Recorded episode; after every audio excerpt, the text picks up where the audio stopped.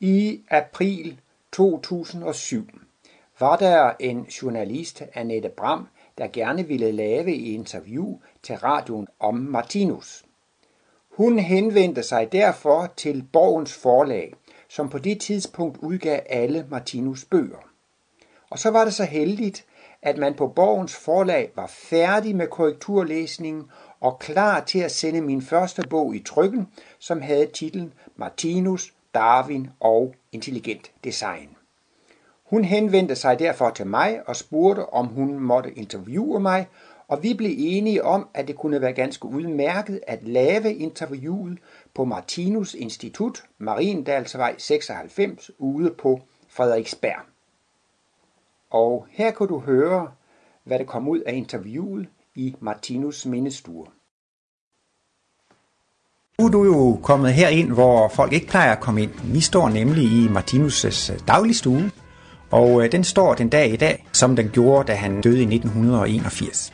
Her står jo hans klaver, og ovenpå klaveret står der en masse af de der små gaver, han fik. Han fik så mange gaver af folk, og han passer godt på tingene, og han smed dem ikke ud, så han fik jo mange gaver i tidens løb.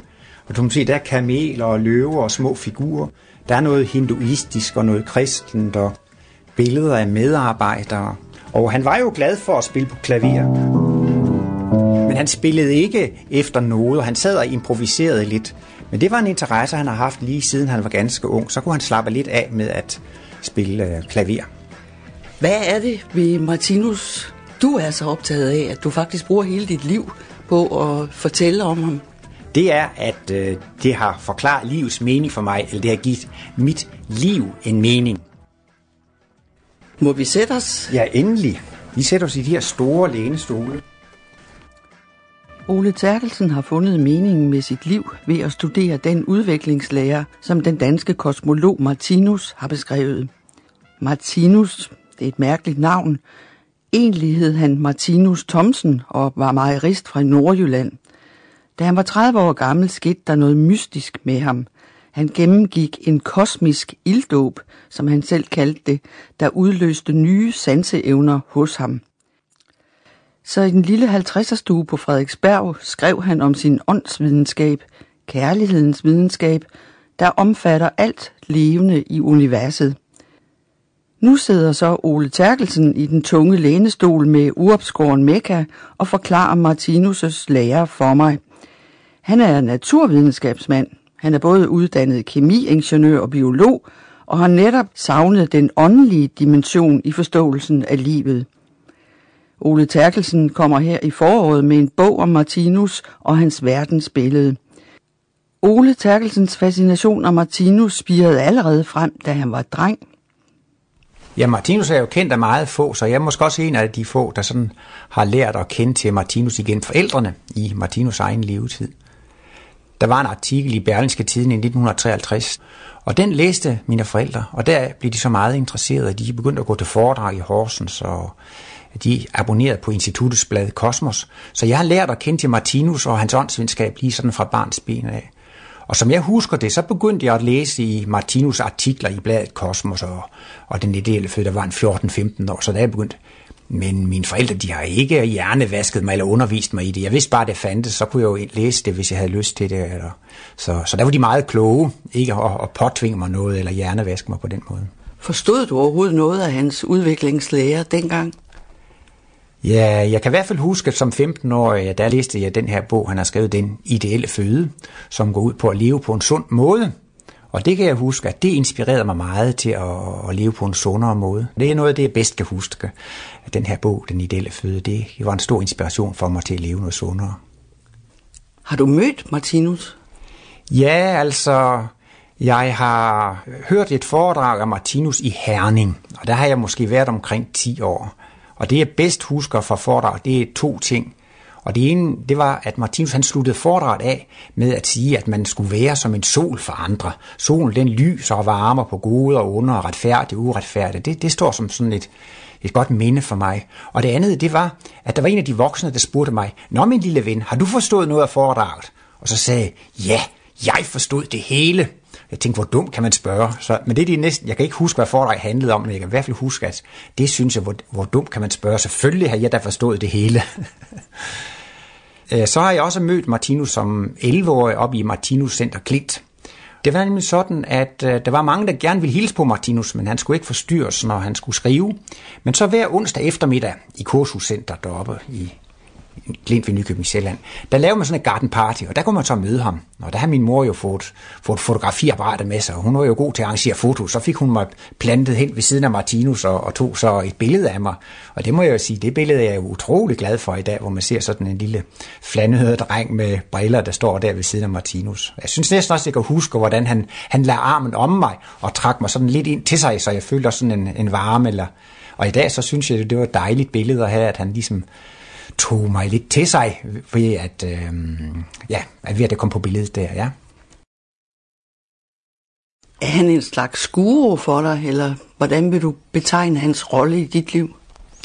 Ja, øh, jeg er jo naturvidenskabelig uddannet, og øh, jeg ser ham altså som en øh, videnskabsmand på det åndelige område. Så jeg føler ikke, at jeg tror på ham eller dyrker ham som en guru, men han har lavet nogle forklaringer og nogle analyser, som jeg synes, at det virker altså fuldstændig logisk. For jeg ser mig altså selv alligevel som, som et videnskabeligt indstillet menneske. Og så skulle man jo ikke tro, at man kunne få sådan en øh, videnskabelig forklaring på meningen med, med livet. Men det føler jeg har, har fået, så, så jeg føler mig altså, altså som en åndsforsker, altså at, øh, at det ikke taler om tro, så på den måde er det ikke nogen guru for mig, og Martinus han gjorde selv et stort nummer ud af, at det var ikke hans person, der skulle være i centrum. Og han gjorde alt muligt, hvad han kunne, for ikke at skulle dyrke sig og være i centrum. Og han blev ved med gang på gang at slå fast, at det, der drejede sig om, det var hans skrifter. Det var det, han havde skrevet. Det var det, var det der var det væsentlige.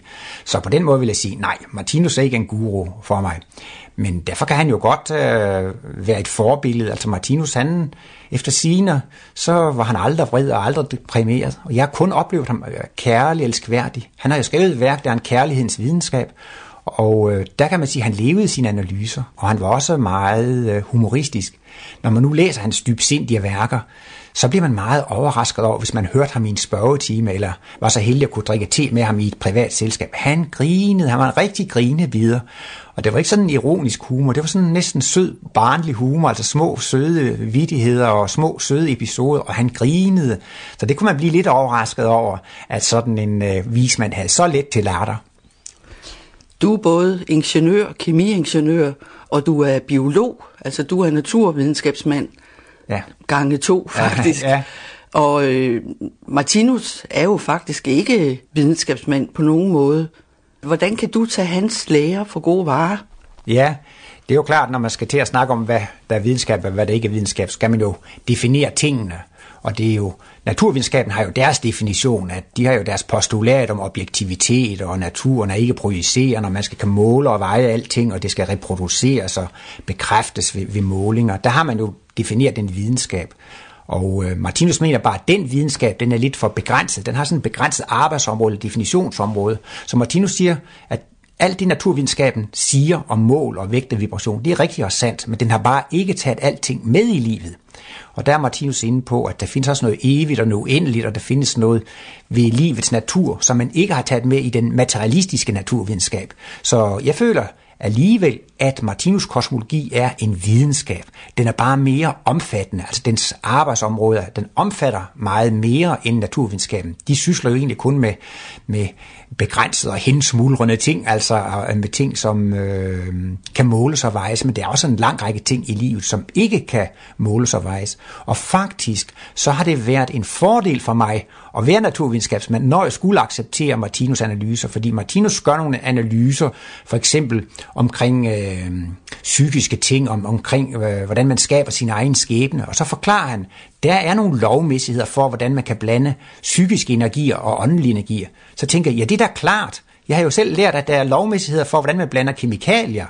Jamen altså, hvis man har følelser og tanker, det er da noget, det er da ikke et ingenting. Det er da også nogle energier. Selvfølgelig findes der da også en kemi for de energier, man bruger i, i sine tanker, i sin psyke. Og det er så det, Martinus har kunnet beskrive. hvordan øh, hele den øh, åndelige, hele den psykiske kemi er. Så derfor synes jeg slet ikke, at der taler om øh, religion på den måde. Selvom han beskæftiger sig med religiøse temaer, så forklarer han det altså meget øh, logisk. Og han forklarer altså simpelthen, hvordan livet virker og hvordan livet fungerer. Hvordan kan en mand, der ikke er videnskabsmand, skrive videnskabeligt? Ja, det er jo et godt spørgsmål.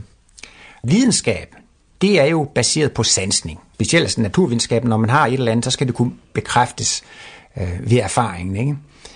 Men Martinus gør gældende, at hans værk også er baseret på sansning. Men det, som er lidt tricky, det er jo, at det er en sanseevne, som ikke alle mennesker har.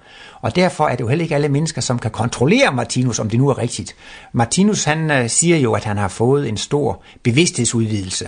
Dengang jeg var ung, der var hippier til, der tog man jo LSD, og der var man ikke ude at se med DSB, man var ude at se med LSD, og man fik altså psykedeliske stoffer, bevidsthedsudvidende stoffer, og man kunne opleve en masse ting af åndelig vej.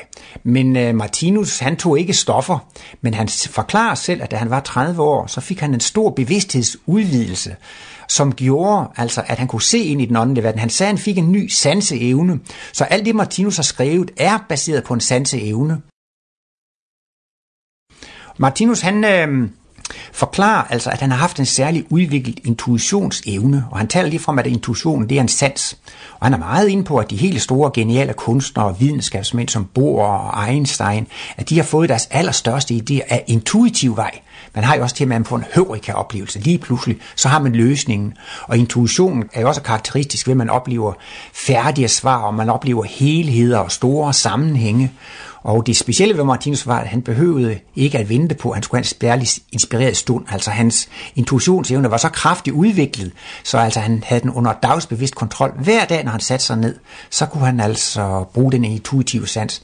Han har brugt en vending. Han siger, at han havde adgang til al viden universet. Han havde adgang til vidensoceanet. Hver gang han havde et, et, et, et svar eller et problem, så fik han af intuitiv vej svar på problemet. Det kan også være, at Einstein har arbejdet med et problem i lang tid, og lige pludselig får han en høvrika-oplevelse, hvor han får løsningen på problemstillingen. Og sådan fungerede Martinus' eh, intuition altså også, at han skulle formulere en problemstilling, og så kunne han opleve svaret på. Han fik ikke svar på noget, han ikke havde spurgt om, og han fik ikke svar på noget, som han ikke havde koncentreret sig på.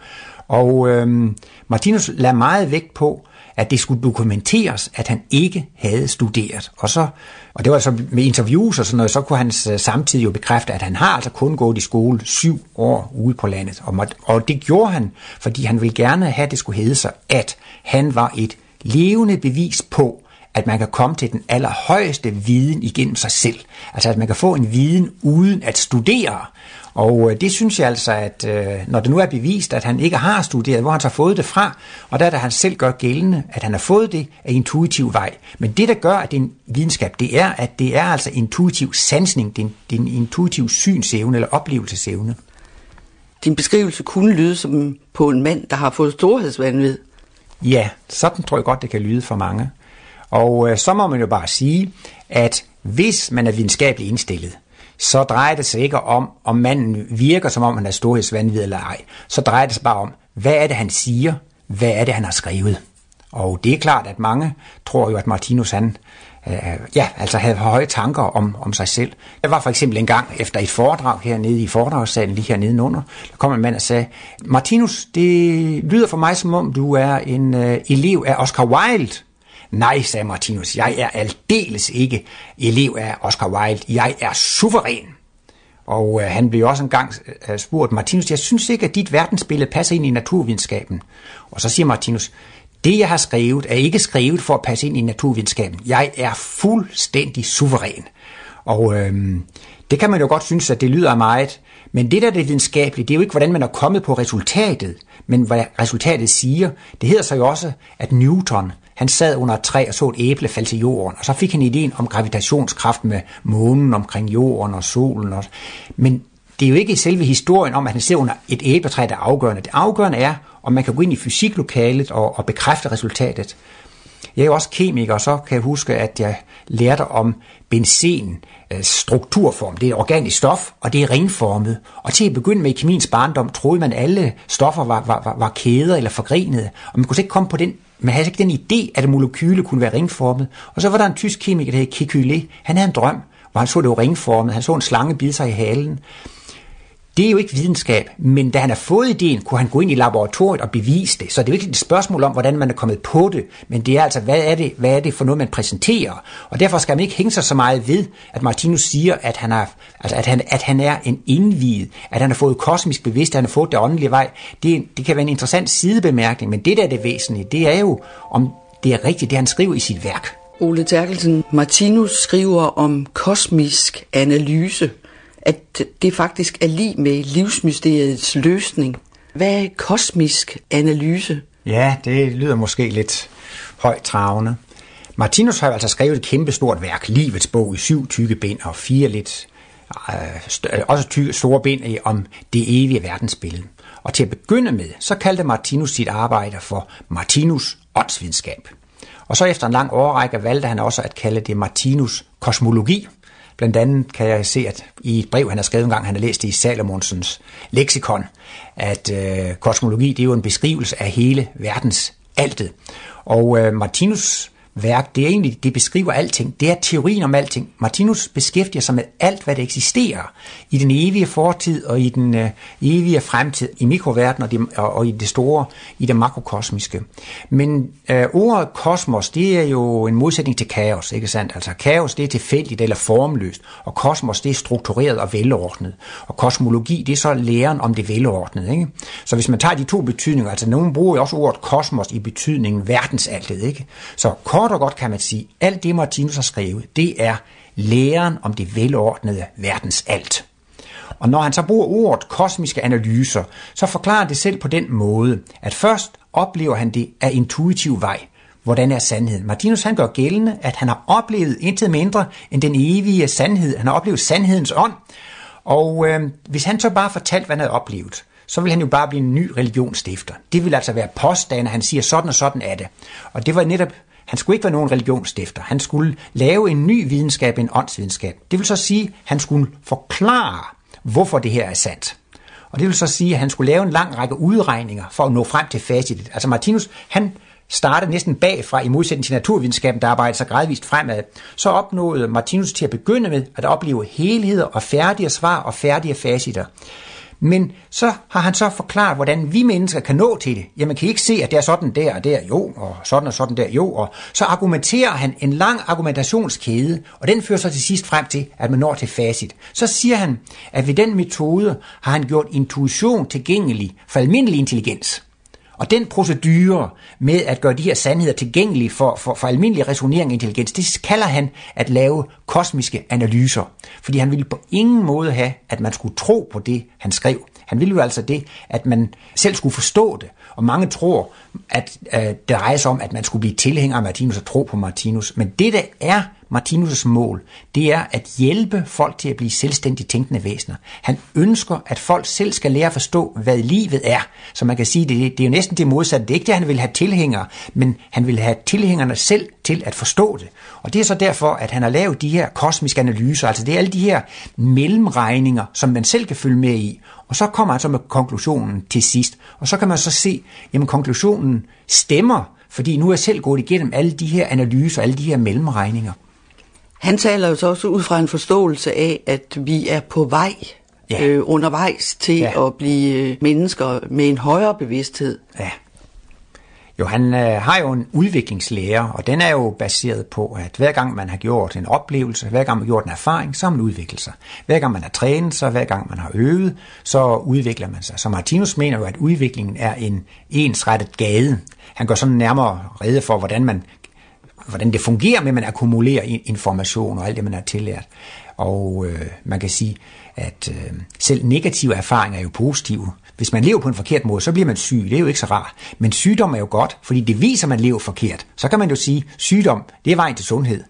Vi så jo også, at Tyskland under Irakkrigen. de vil ikke i krig, eller ikke så gerne i krig, de har haft meget krig. Der kan man se, når man får krigserfaring, så vil man ikke krig mere. Altså, så er krig, det er vejen til fred. Og derfor mener Martinus, uanset om det er oplevelse af den ene eller den anden art, altså, så, så bliver man klogere af det. Og øh, derfor har han sådan det her positive syn på det, at udviklingen kan kun gå fremad og opad mod mere og mere fuldkommende former. Og det synes jeg også, at man ser i biologien. Først har man jo primitive alger, og så fik man mere udviklede planter, man havde primitive dyr, og mere, altså man kan da se på hele zoologien og botanikken, at udviklingen fortsætter mod højere og mere komplekse organismer. Og jeg synes ikke, det er nogen grund til, at jeg tror, at menneskene er de højst udviklede i verden i dag. Det synes jeg ikke. Med alle de krig og konflikter og kampe, man har, så jeg synes, at det er dejligt at tænke på, at vi kan blive ved med at samle information ind og, og, og blive højere udviklet. Og Martinus mener så, at det fører til fuldkommenhed. Og et fuldkomment væsen definerer han som et væsen, som kun kan være til gavn, glæde og velsignelse for levende væsener. Og øh, det er jo ikke så mange, vi har set af de her fuldkommende mennesker, men han, han refererer til, at Jesus var et eksempel på sådan et fuldkomment menneske. Altså alle mennesker vil engang blive fuldkommende mennesker, og så vil de altså også blive, blive Kristus væsener, så at sige. Martinus mener, at øh, kristendom, det er ikke så meget det, om man er medlem af en sekt, eller man tror på det. Man er kristen, hvis man handler ligesom Jesus gjorde. Hvis nu man handler ligesom Jesus gør, kan tilgive alt og praktisere næste kærlighed, så spiller det ingen rolle i og for sig, om man nu altså, teoretisk forestiller sig, at det var en muslim, eller en øh, buddhist, eller en hindu, eller en lille grøn mand fra Mars. Hvis han opfører sig ligesom Jesus, så vil Martinus sige, at vedkommende er kristen. Men i dag er det jo mange, der siger, at kristendommen har spillet falit. Der kommer ingen i kirken. Kristendommen er færdig. Men det er jo fordi, at det sådan er en, en trosform, hvor man skal tro på autoriteterne, og man skal gøre ting sådan i, i store grupper med fælles sang og fælles bøn, som jo virker lidt øh, frastødende på mennesker i dag, som vil være selvstændigt tænkende mennesker, som vil være frie og, og, og, og selvstændige. Ole Terkelsen, tror du selv på øh, den vision om de gode mennesker, der dukker op på et eller andet tidspunkt, måske om tusind år, hvor alt er godt og fred og harmoni? Kan du forestille dig det? Ja, det kan jeg godt. Jeg synes jo helt klart, når man ser ned gennem udviklingen, at det går dog trods alt fremad. Der er selvfølgelig stadigvæk krige, men hvis man går tilbage til romertiden, der var det jo en folkeforlystelse at se mennesker blive dræbt af, af vilde dyr og, og se folk slå hinanden ihjel. Der findes lidt rester i form af tyrefægtning. I vikingetiden der havde man slaver og trælle og så videre. I dag har vi jo et, et velfærdssamfund. Det er ikke fuldkommen endnu, men jeg synes, når man går ned igennem historien, det er da så tydeligt at se, at det bliver mere humanitet og kærlighed og velfærd. Der er et godt stykke vej at gå, men jeg synes, at øh, jeg tydeligt kan se, at øh, det er simpelthen en naturlov. For mig er det ikke så meget at tro, fordi jeg kan se, at livet fungerer på den måde. Man kan simpelthen ikke opleve noget, uden at man tager ved lære af det. Jo mere man oplever, jo mere udvikler man sig. Så, så jeg føler ikke engang, at det er en tro. Jeg, jeg føler mig sikker på, at udviklingen den øh, går fremad, og vi vil få meget bedre forhold af på jorden. Og det vil jo, ifølge Martinus' han siger, at han kender lovmæssigheden for udvikling, så han kan se køreplanen. Øh, og den går jo så på, at menneskeheden skulle være fuldkommen om cirka 3.000 år. Du sagde, at vi ikke har slaver, men vi har dog øh, for eksempel handel med kvinder til prostitution i Danmark. Ja, der er stadigvæk meget primitivt i, i menneskenes rækker. Martinus sammenligner menneskene lidt sådan med de sure æbler. Vi er umodne, vi er ikke færdige endnu. Men det at der på en vis årstid er sure og umodne æbler. Det er jo ikke et bevis på, at der aldrig skal komme sunde og, og velsmagende og modne frugter. Man ser jo altså, alt er jo sådan udviklingsprocesser, ikke? Altså, hvis nu man tager det med frugten, så starter det jo med en bestøvning, og der er frugtanlæg, og det udvikler sig, og det er umodne frugter, det er modne frugter. Man kan jo se, at det er en proces, der skrider frem. Så det, at der findes sure æbler, er jo ikke et bevis på, at der ikke kan komme modne æbler senere. Og det, at menneskeheden er på et ufærdigt trin, er jo ikke bevis på, at vi ikke kan blive bedre. Og øhm, Martinus taler jo meget om dyrerige, som er egoistisk og et rigtigt kommende menneskerige, hvor man er human og kærlig, hvor alting bliver fordelt videnskabeligt og, retfærdigt. Så vi er altså halvvæsener. Vi er svingsvæsener. Hvis du kigger derover på vægtæppet, kan du se, at der findes jo øh, pyramiderne ved Giza, og så er der jo så også svingsen, og Martinus var meget optaget af det. Man har også nogle gange talt om svingsens gåde, men Martinus mente, at denne mærkelige figur med et menneskehoved og en løvekrop er et symbol på os mennesker. Vi er halvt dyr, og vi er halvt menneske. Det er også lidt interessant med Robert Louis Stevensons bog, Dr. Jekyll og Mr. Hyde. Jeg ved, Martinus så filmen allerede i 30'erne. Han synes også, at jamen det er jo rigtigt. Det var en meget kunstnerisk og symbolsk fremstilling af, at vi har de to sider i os. Vi er på vej fra dyreriet og har stadigvæk noget dyrsk og noget egoistisk i os, og vi er vej frem mod det rigtige menneskerige. Mr. Hyde, det var jo den onde mand, og Dr. Jekyll var den gode og den kærlige. Og ved Sfinksen, der er det jo et menneskeansigt, men der er stadigvæk en, en dyrekrop, så vi er også sådan set, han kalder det, at mennesken i dag er en sort flygtning imellem to riger. Vi er hverken dyr, eller vi er hverken mennesker, så, så, så vi er faktisk i en meget kritisk øh, tilstand, eller en meget kritisk situation. Og netop fordi, at vi har fået intelligens og sådan noget, så kan vi lave atombomber og lave nogle forfærdelige ting, som dyrene ikke kan lave. Og det bruger mange som argument for, at udviklingen går tilbage. Men det er bare lige sådan en meget, meget speciel overgangstilstand, hvor man kan bruge de nye menneskelige evner, for eksempel intelligens, i dyrets tjeneste til at lave forfærdelige bomber. Når vi kommer lidt længere frem, så vil vi kun bruge vores intelligens på, hvordan kan vi gavne mennesker. Og Martinus forudser jo skabelsen af ikke bare verdens forenede stater, men at det kun skal være én verdensstat, hvor alle skal leve i retfærdighed med hinanden, og hvor alt skal udregnes med computer, og det skal blive logisk, retfærdigt og, og, og kærligt. Ole Terkelsen, Martinus skriver om livsmysteriets løsning. Ja. ja, det er jo et spørgsmål kort og godt. Hvad er liv, og hvordan fungerer livet? Og det mener Martinus, at han har forklaret. Og øh, da jeg selv har studeret biokemi, der var også engang en biokemi, der hed Brøndsted, så skulle han også forklare, hvad liv er. Og der er jo forskellige biologer, der har prøvet på at forklare, hvad, hvad liv er. Men de er jo begrænset af den naturvidenskabelige forskningsmetode, og den er jo meget reduktionistisk. De reducerer det hele ned til, til, til, til fysiske genstande. Til materie. Ja, og det mener Martinus, det kan ikke, det kan ikke lade sig gøre.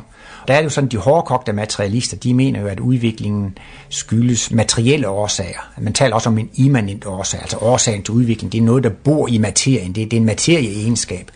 Men der mener Martinus så altså, at der findes et bevidsthedsfænomen, som, som altså er en transcendent årsag, altså en usynlig årsag. Der findes en årsag uden for materien. Ikke? Nu kan du se, nu bøjer og strækker jeg min arm. Ikke sandt? Jeg synes, det der er glimrende eksempel på, at det er min bevidsthed, som behersker materien. Ikke sandt? Altså, at, at det er ikke materien, som producerer bevidstheden. Og der har naturvidenskaben den dag i dag ikke løst det problem. De mener, det startede med Big Bang.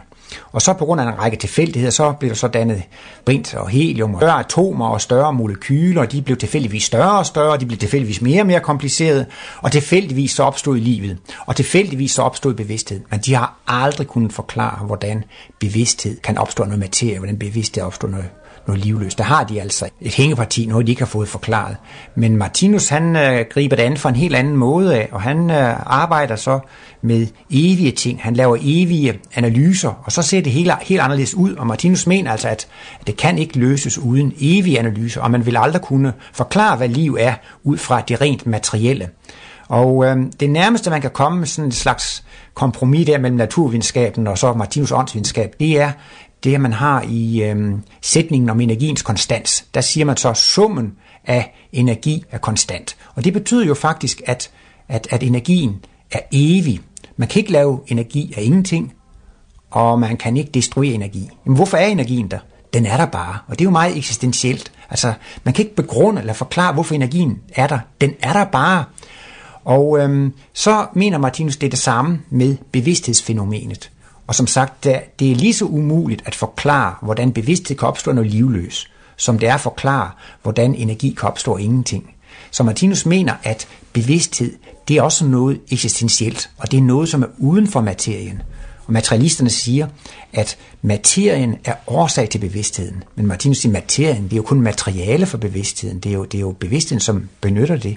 Men øhm, udover at der findes en bevidsthed, så er der altså også noget, som bruger denne bevidsthed. Man kan jo sige, at i kraft af en bevidsthed, så kan vi tænke, vi har tanker. Jeg skal måske godt lige sige, at Martinus definerer bevidsthed som evne til at opleve og evne til at handle og manifestere sig. Og vi handler og manifesterer os jo ved hjælp af materien, ved hjælp af kroppen og de ting, der er uden for kroppen, og vi oplever jo igennem øh, materierne. Men man kan jo også nogle gange sige, at man, man har nogle tanker, og man kan styre sine tanker, så, så, så, så tankerne og bevidstheden er jo alligevel også et redskab for noget, og det er så det, Martinus han kalder for jeget. Og dermed er han altså inde på, at øh, der findes nogle ting, som blot har en eksistens, øh, og øh, jeget og bevidstheden og energien. Det er tre ting, som blot har eksistens. Men her anerkender naturvidenskaben kun, at det er energien, som har en, en, en blot eksistens. Og det er så det, Martinus har analyseret med, at alt liv består af tre ting, så at sige. Han har lavet det, han selv kalder for en treenig analyse. Det spørger jo også lidt i kristendommen, den treenige analyse, som en slags symbolsprog. Og Jesus havde jo også fuld kosmisk bevidsthed, den fulde intuition, men det skulle jo fortælles sådan meget symbolsk. Og det mener Martinus altså, at der findes en evig del, der findes et jeg og en bevidsthed. Og så findes der så en time eller skabt del, og det er jo der, livet får kolorit, og det er så i energiernes verden, eller, eller i materiens verden. Og det er jo så kort sagt det, der er livsmysteriets løsning, at der findes et jeg uden for energien og materien, som har en evne til at bruge. Martinus taler altså om de her tre dele som skaberen, som har en skabeevne, og så kan man se et skabt resultat. I sin litteratur bruger han også udtrykket x1, x2, x3. Og øh, det er jo så det, jeg er så meget optaget af som biolog, at forklare den her udvikling, ikke sandt? Og der er det jo så, at øh, naturvidenskaben øh, mener jo, det foregår, som det er beskrevet i darwinismen. Og de to store vigtige ting i darwinismen, det er, at der er nogle tilfældigheder, øh, mutationer, naturlig variation, og blandt disse tilfældigt opståede variationer, så vil de bedste overleve. Survival of the fittest, som Darwin sagde, altså at det er de stærkeste, eller de bedst egnede, der overlever. Og det mener man altså i al sin enkelhed, at det er drivkraften og motoren i al udvikling. Men det vil altså sige, at der ligger ingen plan, der ligger ingen idé, det, det er tilfældigheder, øh, der ligger bag denne udvikling. Og der har Martinus et helt anderledes syn på det, i det, at når vi har en evig væsenskerne, en evigt eksisterende væsenskerne af jeg der overbevidstheden, så har man ligesom et stativ, hvor man kan hænge evner og erfaringer op på. Og øhm, derfor mener Martinus jo altså, at vi har et evigt liv. Jeg vil ikke sidde og argumentere for reinkarnationen og, og forskellige ting, men det er altså det, der ligger i det, at vi har en evig kerne, som kan skifte et redskab ud. Ligesom hvis du nu har en gammel bil, der trænger til at blive udskiftet, så kan du købe en ny og en bedre model, og når den er færdig, kan du købe en ny og en endnu bedre model. Og på samme måde, så er kroppen altså også noget, der kan skiftes ud. Man kan sige, altså det, at den kan skiftes ud, det er nødvendigt for, at man kan komme til højere udviklingstrin. Ellers skulle vi jo stadigvæk gå rundt i øjlekroppe eller abekroppe, så det er jo kun godt, at det, det kan skiftes ud. Så Martinus mener, at udviklingen er baseret på livets evige indsamling af information. Hver eneste gang, man øh, gør en oplevelse, så får man en erfaring. Man kan sige, at en erfaring det er en kopi af en oplevelse. Hvis altså der er mulighed for, at alle erfaringer og oplevelser kan lagres, så danner det jo virkelig en logisk grund. Og nogle gange så træner og øver man i den grad, at man får et talent. Og der siger Martinus så, alle de talenter, vi er optrænet, de kan lagres i dette evighedslæme i DNA-molekylerne findes der jo en fabelagtig stor information om, hvordan kroppen skal skabes. Og der siger man så, at den information er opstået ved tilfældigheder. Og så samler vi information ind i løbet af hele livet. Når vi dør, så forsvinder informationen ud i den blå luft. Og det synes jeg jo er to absurde teorier. På den ene side, den information, vi starter med ved fødsel, en fabelagtig stor, den opstår ved tilfældigheder. Og så samler vi information ind. Jeg har trænet og øvet og gået i skole og passet mit arbejde, og så den ud i den blå luft. Det er jo ulogisk. Så Martinus mener altså, at udviklingen er baseret på erfaring og, og oplevelse og træning og øvelse. Og det lagres i overbevidstheden. Og så kan man så sige, at de erfaringer, man har der i overbevidstheden, de kan downloades i form af DNA-molekyler. De kan altså, så i virkeligheden, i biologien taler man om en... De nedarves. I, I biologien taler man om naturlig selektion. Det er de bedste egne, der er udvalgte. Men, men jeg taler om en åndelig selektion.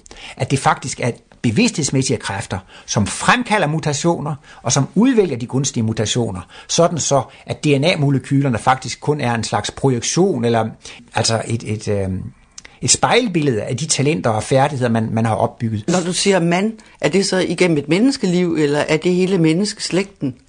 Det er alle planter, alle dyr, alle mennesker. Og Martinus går jo så vidt, så han også mener organer er levende væsener, celler er levende væsener, molekyler er levende væsener. Atomer, elektroner og kvark, og det fortsætter det uendeligt nedad, selvom vi ikke kan sanse mere. Han anser også jordkloden for at være et levende væsen, solsystemet, galaksen. Ja, han anser hele universet for at være et levende væsen. Og det er også derfor, man virkelig kan tale om Martinus kosmologi, fordi kosmos, det er et levende univers. Og det gælder for alle samtlige levende væsener. De udvikler sig, fordi disse evigt levende væsener i al evighed kan indsamle information. Og meningen med livet bliver så jo ikke noget mål. Hvis det var et slutmål, så hvad skulle man så lave resten af evigheden, når det var sluttet? Så Martinus siger det faktisk så enkelt. Meningen med livet er livsoplevelse. Meningen er, at liv skal kunne varieres og forandres, så man i al evighed kan opleve noget nyt. Det er en stor mundfuld at sluge og følge med og forstå. Ja. Hvis vi tager Mozart, ja. som jo var geni. Ja. Eksisterer hans talent så øh, i blandt os nedarvet igennem DNA? Ja, Det kan man godt sige. Det, dels så findes der jo så altså nogle talentkerner for organdannelse, som får den rent fysiske struktur. Og så har man også nogle talentkerner, som er mere åndelig karakter. Men det er klart, altså selvfølgelig skal man have nogle fysiske gener for et musikalsk talent. Men man kan også have nogle, nogle talenter, som så at sige ikke er forankret i den fysiske materie, men som er mere af, af bevidsthedsmæssig art. Men Martinus forklarer, at alle musikalske genier er blevet musikalske genier ved, at de har trænet og øvet sig. Og så kan man sige, at det tager mange liv for at blive en Mozart. Og han har skitseret, at det tager 3-4 liv at blive geni inden for et kunstnerisk felt, hvis man er villig til at bruge hovedparten af sit liv i 3-4 liv efter, så kan man blive et geni. Men til sidst kan man også få nok. Tænk dig, hvis du nu sidder og spiller klaver hver dag, og ikke bare med, at du gør det hele det her liv, du gør det 2, 3, 4 liv, til sidst så er man mæt. Det gør så, at man kan opdyrke et talent på et område, så bliver man mæt af det. Så gider man ikke det mere. Men så er der mange andre spændende ting, man kan gå i gang med. Så det vil så sige, at det kunne godt også være, hvis det skulle være, at Mozart gik rundt i blandt os, men at han bliver træt af musik. Nu læser han måske matematik, eller nu, nu maler han måske, altså så kan han lave alt muligt andet. Ideen er egentlig, at alle mennesker skal blive genier inden for alle felter. Ole Terkelsen, det meste af dit liv har du været optaget af Martinus. I 30 år næsten har du brugt al din tid på at formidle hans lære, og nu har du skrevet en bog om Martinus. Er der nogen, der har sagt til dig, at du er naiv? Det er der måske nok nogen, der, der har sagt. Øh, jeg har i hvert fald oplevet, at øh, jeg har haft mange gode venner fra min øh, studietid og ingeniørkammerater, videnskabelige øh, uddannede mennesker. Og jeg tror nok, de synes, jeg er naiv. De, de synes nogle gange, at jeg virker nogenlunde fornuftig på mange områder, men de synes lige, det er en blind plet, at, at jeg er så meget interesseret i Martinus. Det kan være svært at forstå, hvis man er meget materialistisk indstillet. Så, så jeg tror nok, der er der nok nogen, der har syntes, at jeg har været naiv. Og der er også nogen, der har syntes, at øh, når jeg nu har sådan en god akademisk uddannelse, både civil, ingeniør og biolog, at så kan de ikke forstå, hvorfor jeg ikke bruger den til noget andet, end til at arbejde med Martinus kosmologi. Men ja, det har været en meget stor øh, Øh, fordel for mig, for det har jo alligevel skolet mig i logisk tænkende og videnskabelig tænkende og kunne strukturere tingene, og så det har været meget givende for mig. Da jeg begyndte at interessere mig for Martinus, altså allerede som 14-15 år, der gjorde det for min egen skyld, fordi det var interessant. Men da, da jeg var 30 år, kom det ligesom et vendepunkt, at jeg gerne ville formidle det. Og når jeg har fået lyst til at formidle, så er det det, det har hjulpet mig så meget. Det har givet mig en mening med livet, og det har ligesom givet mig et kompas. Og øh, Martinus' åndsvidenskab, det er en videnskab, fordi den viser, hvis du opfører dig sådan og sådan, og handler sådan og sådan, så får de de og de konsekvenser. Og hvis du gør sådan og sådan, så får de de og de konsekvenser. Man vil have den naturvidenskab, det skal være empirisk, det skal kunne bekræftes eksperimentelt. Men det kan Martinus også. Eksperimentet, det er bare mit eget liv. Og øh, man kan jo ikke, det er grænser for, hvor meget man kan udvikle sig. Det kræver jo træning og øvelse. Men altså, jeg vil sige, alt hvad jeg har oplevet, det stemmer med Martinus analyser. Og nu har du så skrevet en bog. Ja. Er, er der der også noget Ole Terkelsen-tænkning indover så? Jo, altså jeg, jeg har måske nok i 15-20 år gerne vil skrive en bog, og jeg har fundet ud af, at det er ikke særlig interessant at skrive en bog, som bare refererer til, hvad Martinus har sagt. Så er det lige så godt, så er det bedre at læse Martinus selv. Men det Ulla Terkelsen, der kan komme ind over banen, det er jo det, at jeg er naturvidenskabeligt uddannet. Jeg er biolog og kemiker, og jeg er meget optaget af DNA-molekyler, og gener og kromosomer og hele udviklingslæren. Og nu er også det nye kommet ind med intelligent design, altså at, at der er nogen, der mener, at det ikke er tilfældighed, der er skabt det, der er et uh, design bagved det. Og lige siden Darwin kom ud med sit værk i 1859, har der været en strid mellem teologer og biologer, og den fungerer stadigvæk i dag 150 år efter. Og min forklaring er jo altså, at de har begge en del af sandheden. De har nogle partielle sandheder, og ud fra kosmologi må man sige, at darwinismen har en god sag med den gradvise udvikling. Intelligent design går imod en gradvis udvikling. Det er tingene er skabt færdigt på en gang. Men de går jo alligevel ind for, at der er en bevidsthedsmæssig baggrund for skabelsen af de levende organismer. Og det gør Martinus jo også. Så jeg vil jo sige, jo, øh, den her bog, det er næsten hele mit livsværk. Jeg synes, jeg har interesseret mig for Martinus i hele livet. Og så har jeg en, øh, en naturvidenskabelig uddannelse, og så har jeg øvet mig i at holde foredrag i, i 25 år, så jeg synes næsten hele mit liv har været en forberedelse til den her bog, og jeg gerne vil skrive, men jeg har aldrig fået ryddet kalenderen, så det var en fantastisk oplevelse, da jeg for to år siden fik ryddet kalenderen og kom i gang med at skrive, og det har været en stor tilfredsstillelse, næsten ligesom min livskontrakt er blevet indløst. Altså det er alt det her beskæftiger mig med hele mit liv, har jeg fået lov til at fremlægge nu. Det er næsten ligesom, når, hvis man går i haven og venter på, at æblerne skal blive modne til sidst, så er det jo skønt, når, når, når man kan høste frugten af det. Men min bog er sådan set et opgør med materialismen. Og derfor er jeg jo glad for, at jeg har studeret de materialistiske videnskaber, sådan så at det alligevel også øh, har lidt indblik i, om jeg så må sige, nogle af, af svaghederne. Men naturvidenskaben, den er jo suveræn inden for sit eget område. Det er blot det, har de virkelig beskrevet alting i den materielle videnskab. Så jeg er ikke imod naturvidenskaben, og jeg, jeg accepterer alt, hvad de har fundet inden for deres eget område med deres egne metoder. Men det dækker bare ikke alt, hvad der eksisterer. Og der har jeg så prøvet på i den her bog at forklare, at der findes nogle årsager til udvikling, som ligger uden for den fysiske materie. De her såkaldte transcendente årsager, eller usynlige årsager. Det, det, det er en bevidsthed af de eget, der bruger materien. Men jeg synes da selv, at jeg har skrevet nogle ting om biologi og biokemi, som, som er sådan lidt nyskabende. Nu kommer jeg nok ikke selv til at opleve det, men jeg vil gætte på, om 100 år eller 200 år, så kommer måske noget af min bog fra min bog i fremtidens biologibøger. Men så længe materialismen er så fremherskende, som den er i dag, så kan man slet ikke acceptere sådanne løsninger. For eksempel synes jeg, at jeg har løst gåden om, hvor al information kommer fra i DNA-molekylerne. Ole Terkelsen, hvad, hvad skal du lave i dit næste liv? Øhm, jeg tror, at jeg skal have lidt mere familie og lidt flere venner. Det her liv har været ret specielt, fordi jeg har ikke været gift, og jeg har ikke haft børn. Og jeg har i den grad fået lov til at leve min hobby og min interesse. Så nogle gange synes jeg næsten, jeg har mistet lidt af, af privatlivet. Og når jeg takker med andre mennesker, ja, så har jeg holdt foredrag i udlandet, så har jeg skrevet en bog. Jeg er så næsten blevet Mr. Cosmology. Men hvor Ole hen? Hvor, hvor, hvor personen hen? Så jeg kunne forestille mig, at jeg skulle have lidt mere personligt liv i, i næste liv. Jeg, vil, jeg kan næsten ikke forestille mig andet, end at jeg vil begynde med kemi igen. Kemi og fysik. Men jeg tror, jeg vil blive træt af det, lidt midt af det lidt hurtigere, og at jeg også vil være med til i fremtiden at øh, formidle Martinus analyser. Jeg tror nok, han har sådan en tidshorisont, måske først om 500 år vil han sådan på global basis begynde at være, være, være kendt, så der vil stadigvæk være et meget stort uh, informationsarbejde. Måske kunne jeg også forestille mig at blive sådan lidt, lidt verdenspolitiker. Altså jeg er meget optaget af skabelsen af en, en, en, en, en retfærdig verden, og hvordan, hvordan kan man lave en videnskabelig retfærdig fordeling af ressourcerne og goderne. Så det er også sådan, når jeg nu har været i så mange lande og holdt foredrag på forskellige måder og optaget af, hvordan så, så det kunne jeg måske også godt drømme lidt om at komme til at beskæftige mig med skabelsen af en, af en international retfærdig øh, verdensstat. Gæst i dagens eksistens var Ole Terkelsen, biolog og kemiingeniør. Her i foråret udkommer hans bog om Martinus' udviklingslære. Den hedder Martinus, Darwin og intelligent design, og det er på forlaget Borgen.